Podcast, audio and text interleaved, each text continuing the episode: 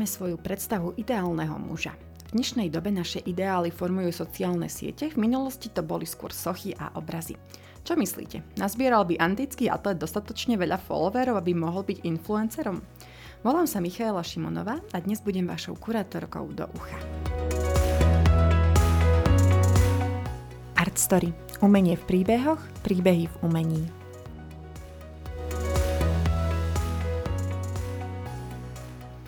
Už hneď z začiatku si môžeme odpovedať na otázku, či by antický atlet mal tých followerov alebo nemal. Podľa mojej mienky by influencerom určite bol, akorát, že by ho trápila cenzúra, pretože atleti sa teda zobrazovali nahý, keď si pamätáte nejaké sochy, ktoré ste mohli vidieť, aj keď nie v múzeách, tak možno vo filmoch alebo na fotkách, tak všetci títo ideálni, dokonalí muži a nielen z renesancie, ale už z antiky boli nahý. Čo ale predchádzalo takýmto ideálnym telám, kde sa začala vlastne takáto honba za týmto dokonalým, ideálnym 3D mladým mužom. Ako prvé sa musíme pozrieť do trošku dávnejšej histórie Grécka, keď sa začali tvoriť také viac realistickejšie sochy. Takže boli to sochy mladých mužov, ktoré dnes poznáme aj pod súhrnným menom kuros. Títo mladí muži boli teda na prvý pohľad ideálni a dokonali pre vtedajšiu dobu, pretože boli symetrickí. So symetriou ste sa určite stretli aj v dnešnej dobe, lebo sa hovorí, že čím má človek symetrickejšiu tvár, tým je v očiach krajší.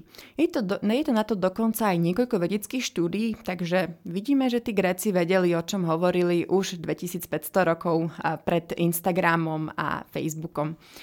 Čo ale robilo týchto mladíkov dokonalými, na druhej strane z nich robilo práve tie neživé sochy, pretože stále boli teda vzpriamení, držali ruky pri tele a ich dokonalé proporcie im ale nedovoľovali byť viac v pohybe alebo byť viac takými realistickejšími. Preto počas klasickej antiky začali s touto formou sochári viac experimentovať a vznikali jedné z najkrajších a najslavnejších diel vtedajšieho obdobia. Zvlášť oslavovaní boli práve športovci a atleti, keďže to boli mladí vyšportovaní muži, ktorí zároveň predstavovali ideál v zdravom tele, zdravý duch, pretože práve aj tá vedomosť bola dôležitá, čiže taký intelektuálny atlét bol ideál doby a myslím si, že ani dnes by mnoho žien a možno aj mužov nepohrdlo práve takýmto ideálom. Čo sa ale týkalo tej estetiky, samozrejme súmernosť nevymizla, pretože nemôžete len tak vymazať jeden ideál muža druhým, alebo teraz nezačali sa tvoriť tieto sochy len tak mírnix dyrnix, aby boli v pohybe. Ale tá súmernosť začala byť iná. Začala byť v pomere v rámci tela, čiže napríklad dĺžka vašej ruky musela zodpovedať určitej inej dĺžke tela a podobne, čiže bolo to všetko v rámci toho jedného kusu tela a nebolo to v rámci tabuľky, takej pomyselnej samozrejme, ako to bolo len o zopár 10 ročí predtým, keď sme hovorili práve o tej dokonalej symetrii. Preto sú aj tie sochy v pohybe. A to je práve to, čo nás na nich najviac fascinuje a čo ukazuje práve tie svaly a tú realistickosť toho tela a z čoho sa potom odrážali aj v renesancii. Antika ale nebola iba o tejto dokonalosti, ktorá hovorila o kráse ľudského tela, ale bola aj o dokonalosti matematickej a dokonalosti harmónie. Lebo tá symetria sa nevytratila z ničoho nič, ale skôr sa presunula do akéhosi harmonického usporiadania sveta, a v tom, že človek by mal byť v harmonii a nie len tej, ktorá vyrovnáva svaly a mozog, čiže opäť hovoríme o tom ideále toho intelektuála, ktorý je zároveň aj atlet, ale vravíme aj o ideále tej fyzickej krásy pretavenej do matematiky a do matematických vzorcov, na čo potom opäť nadväzuje aj tá renesančná myšlienka. V čom sa ale potom líši od toho stredoveku. No, čo sa stalo vlastne s týmto umením, bolo to, že tieto zidealizované formy, pretože určite si nemôžeme predstavovať, že každý jeden Grék takto vyzeral, aj keď by to bola pekná predstava, no ale musíme byť trošku realistickejší. Ale v Ríme si to uvedomili trošku viac a preto, keď si napríklad pozriete nejaké rímske busty, sochy, portréty cisárov, tak málo kedy sú nejakým spôsobom idealizovaní. Záleží samozrejme aj od obdobia, od toho, že ako daný cisár alebo daný veľmi dôležitý človek v rímskej spoločnosti, chcel, aby vyzeral. Či chcel byť trochu viac idealizovaný, alebo či mu nevadilo, že ho zobrazia s vrástkami, s bradavicami a so všetkými nedokonalosťami jeho tváre a pleti, prípadne postavy. Takže preto môžete nájsť v rímskom sochárstve aj také realistické zobrazenia, keď už to nie je nejaký dokonalý mladý muž v podobe poloboha, ale je to nejaký taký obyčajný človek. Nebudeme hneď hovoriť, že to boli škaredí ľudia ako takí, lebo opäť je to individuálne, ale ten realizmus začal byť viac taký badateľný. A skutočne v tom Ríme to dotiahli do takmer dokonalosti. To ale neplatilo už potom pre císárov, ktorí chceli samozrejme byť trošku viac idealizovaní a ktorí sa chceli teda ukázať pred svojim ľudom ako tí ideálnejší vládcovia, chceli, aby vyzerali lepšie ako v skutočnosti a podobne. Takže opäť sa nám dostal do popredia taký ideálny muž v tom smere, že sa začal trošku viac zbožťovať a trošku viac začal dbať práve na to svoje renomé a tú dokonalosť toho výzoru, aspoň do akej miery to dovolilo vtedajšie zobrazenie.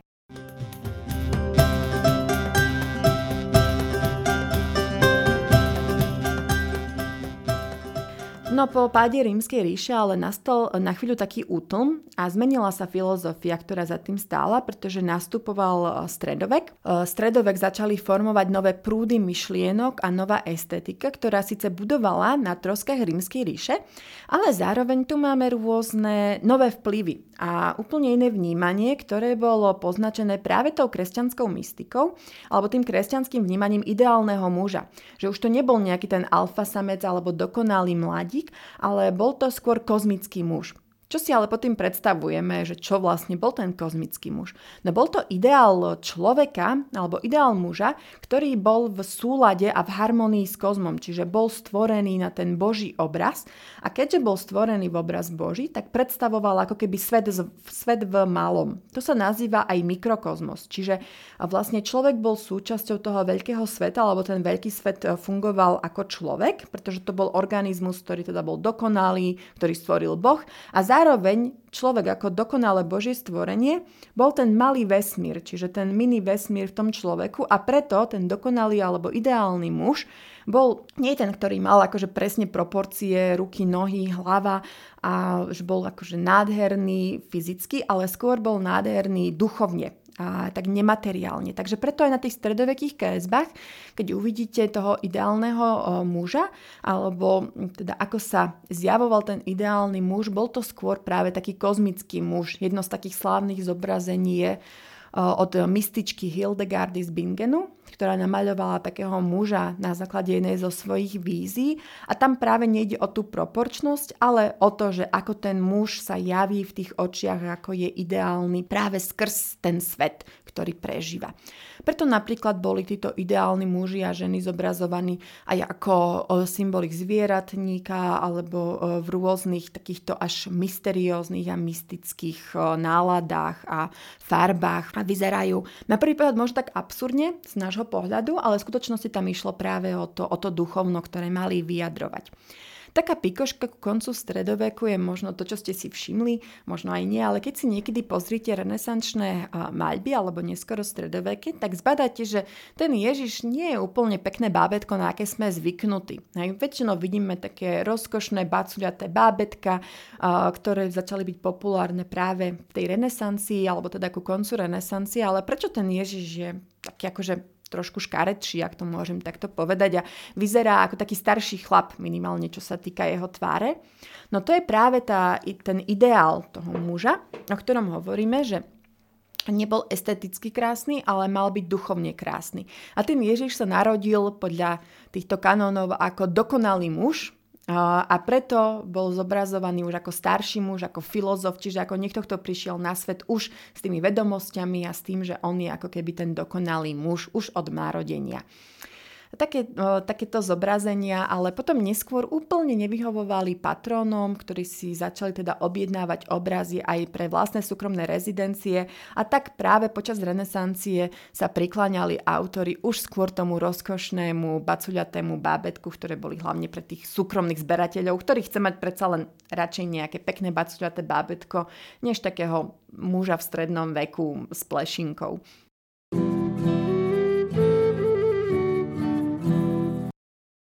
No a keď sme už pri tej renesancii, tak ako sa práve zmenilo to vnímanie ideálneho muža v renesancii?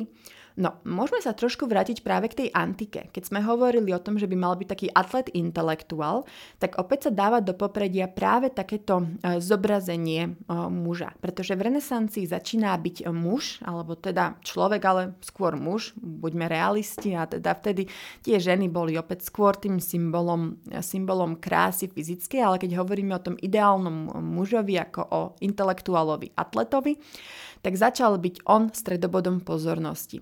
A začali sa viac portrétovať minimálne v realistickejšej miere rôzni hodnostári. A vlastne ich krása nespočívala v ich fyzickej kráse, preto môžeme vidieť renesančné portréty, kde tí muži nie sú nejako prikrášľovaní, že by teda, ako keď použijete niekde na Instagrame filtre, no tak oni ich nepoužívali jednoducho práve kvôli tomu, že ich moc a ich ideál vychádzal z niečoho iného a to bol práve ich status. Preto sa na tých maľbách zobrazujú napríklad na koni vo víťaznej bitke, zobrazujú sa v brneniach alebo sa zobrazujú v nejakých bohatých šatách alebo v iných rôznych scénach. Je to práve kvôli tomu, že si nezakladal ten renesančný muž až tak na tom svojom fyzickom zjave, ako skôr na tom, čo dokázal, lebo vlastne vtedy sa aj ten obchod začal viac rozširovať mimo naše známe hranice, takže mnoho obchodníkov práve bohatlo a chcelo byť hrdý práve na tento svoj úspech. A s tým súvisel práve aj ten ideál toho muža, ktorý dosiahne, ktorý je stále v centre sveta, ale už ten ideálny muž začína mať viac takéto ideály antiky. A to potom vidíme aj na slávnych dielach, ako je Michelangelo David. Áno, lebo on sa viac podobá na toho antického hrdinu, než na biblického ideálneho hrdinu, ktorého vnímali v tom stredoveku. Prípadne máme tu také enfant terrible v podobe Caravaggia, ktorý maľuje veľakrát aj svojich milencov, prípadne seba, a maľuje ich veľmi tak zmyselne. Takže je tam opäť niečo také individuálne z ideálneho muža, ktorý títo autori využívajú. Ale taký poster boy ideálneho muža z renesancie je Vitruvius muž od Leonarda Da Vinciho, veľmi slávna kresba, ktorú poznáte minimálne z prebalu knihy Da Vinciho Kód od Dana Browna, kde bol teda vytlačený. A tento Vitruvius muž je práve ideálny typ muža, ale čo sa týka proporcií. Čiže opäť tu je ten návrat tej matematike a k tomu prísnemu proporčnému rozloženiu, ktoré využívajú aj tzv. Slávny zlatý rez, ktorý sa začína využívať opäť v týchto maľbách a ktorý dosť prísne niektorí autori a niektorí umelci dodržiavajú. No a práve tento Vitruvius muž je slávny kvôli tomu, že je ideál muža. Aj keď Vitruvius bol skôr architekt a hovoril o ideáloch v architektúre a v symetrii, ale práve Leonardo da Vinci, ktorý bol teda aj známy vedec, matematik, a ktorý aj pitval teda ľudské tela, aby zistil, ako presne tieto svaly a kostry a všetko je uložené a ako to telo reálne funguje a vyzerá, tak práve on bol jeden z tých hlavných predstaviteľov toho opätovného prijatia antických ideálov alebo takej tej antickej štruktúry, ktorú tomu chcel dodať. Takže opäť sa dostávame k takému atletovi intelektuálovi, ktorý by mal teda veľmi veľa followerov a ktorý by bol určite populárny, keďže boli populárne aj v tejto dobe. A je tam ale rozdiel medzi krásou, medzi ideálom krásy a ideálom muža ako takého. Takže netreba si to mýliť, preto ako som spomínala, aj keď uvidíte neúplne pekného muža, neznamená to, že nebol on práve nejakým ideálom vtedajšieho muža. Potom sa samozrejme táto predstava začína už trošku prerozdeľovať a aj ten ideál sa začína trieštiť, začína sa individualizovať. Ale minimálne tento vývoj, ktorý bol práve že tá antika, cez toho intelektuálneho atleta, cez stredovekého, takého mystického, ideálneho muža, ktorý súvisel práve s kresťanstvom a s takým novým vnímaním sveta, až po tú renesanciu, keď je muž opäť v strede záujmu a keď tento ideál už nesúvisí len s pekným telom, ale práve s tým postavením spoločnosti, a preto aj tí králi začínajú mať také tie slávne portréty, keď sú buď v celej svojej kráse, v bohatých šatách, alebo sú napríklad na koni, v brnení, po víťaznom ťažení, tak to práve vychádza z tejto novej formy a nového nazerania sa na ideál mužnosti alebo ideál muža ako takého. Samozrejme, potom sa tento ideál mení počas nasledujúcich 10 ročí a 100 ročí, ale tým, že je to tak individuálne, tak to by bolo už potom na zase jednu ďalšiu a veľmi dlhú prednášku. Ale zatiaľ, možno len takto z tej zaujímavosti, by sme mohli povedať, že renesančný muž a ten antický muž by určite získali zaujímavých influencerov, minimálne antický, ako takého športový typ, ktorý možno ide do tej posilky a pritom číta nejakú intelektuálnu knihu. Stredoveký ideál by bol filozof, ktorý možno propaguje nejaký taký zdravý životný štýl, eko, vegan, bio, a ktorý si teda vo voľnom čase zájde aj na nejaký duchovný festival. No a potom ten renesančný ideál by bol zase typek, ktorý zdieľa svet bohatých a podobné takéto úspešné motivačné citáty, ale zároveň sa vie nastajlovať, aby videli, že on na to má a že on je ten stredobod pozornosti. V každom prípade každý by si asi našiel to svoje aj v dnešnej dobe a myslím si, že ten ideál môžeme vystopovať veľmi jednoducho aj práve na týchto sociálnych sieťach. A môžete si niekedy možno skúsiť aj ten zlatý rez a Vitruviovho muža priložiť na svojho obľúbeného influencera, či skutočne má také dokonalé telo alebo ducha, ako sa tvári.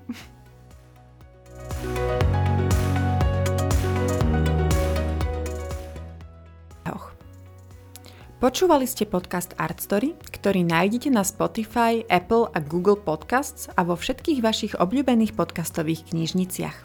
Všetky obrazy, o ktorých som dnes rozprávala, nájdete zavesené na našom Facebooku ArtStory, podcast o umení, a Instagrame ArtStory Podcast, pretože o obraze je príjemné raz počuť, ale lepšie 100-krát vidieť. Ak máte obraz, ktorému ste vždy chceli porozumieť, napíšte na Facebook alebo Instagram a rada vám poviem, aký príbeh sa v ňom ukrýva.